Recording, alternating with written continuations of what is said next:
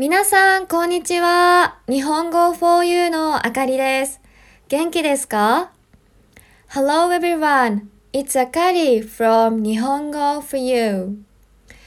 最近、勉強も兼ねて、よくポッドキャストや地上波のラジオを聞いています。私が好きなラジオパーソナリティの女性が新しくポッドキャストで番組を始めたので聞いてみたんです。彼女と同じ40代半ばくらいのアナウンサーの女性とざっくばらんに話すという内容でした。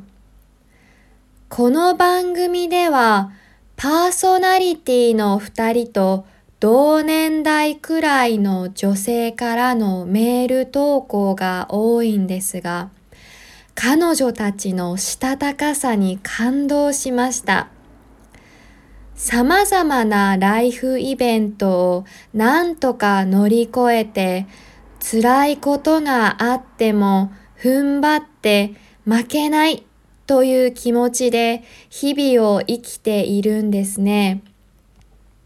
これはもちろん彼女たちに限らず、それを聞いている視聴者にも当てはまると思いますが、私は実はちょっと前まで年を取りたくないと思っていたんです。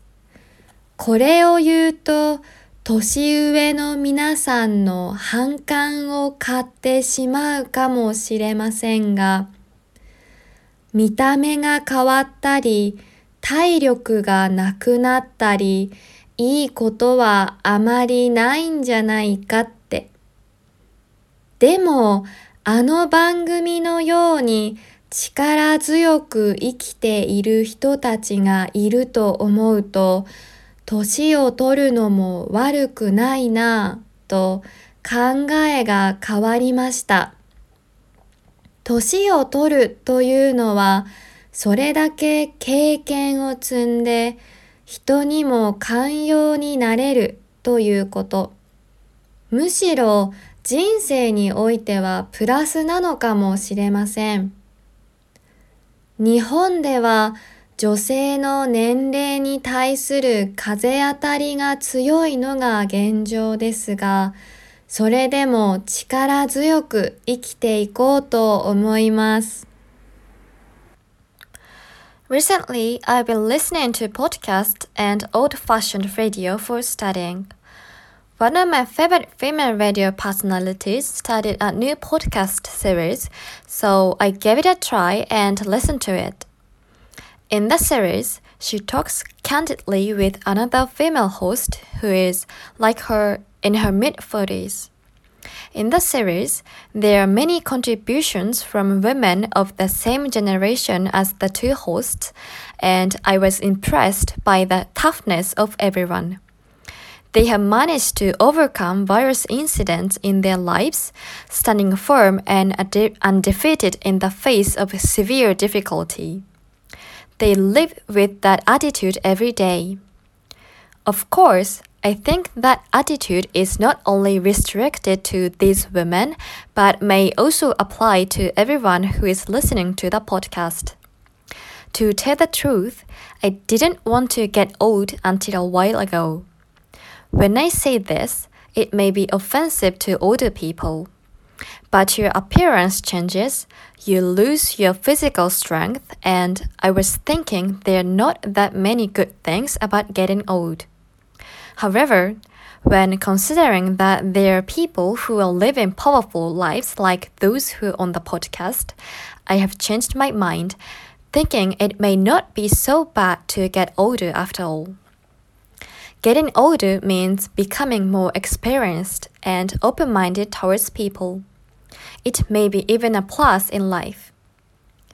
Currently in Japan, women face severe headwinds when it comes to their age, but I am going to lead a powerful life. これは日本語を勉強する人のためのポッドキャストです。 はじめに日本語で話した後、英語で同じことを話します。もしわからないところがあったら巻き戻してもう一度聞いてみてください。日本語と英語のスクリプトをウェブサイトに書いたので確認したい人は日本語 4u.com を見てくださいね。It's a podcast for Japanese learners. I'll speak in Japanese first, and afterwards I'll speak the same passage in English. So please try to understand in Japanese first.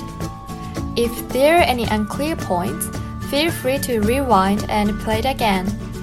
I wrote the English and Japanese script on my website, so please go to nihongoforyou.com if you want to read it. Well then, thank you very much for your listening. See you soon. Bye bye.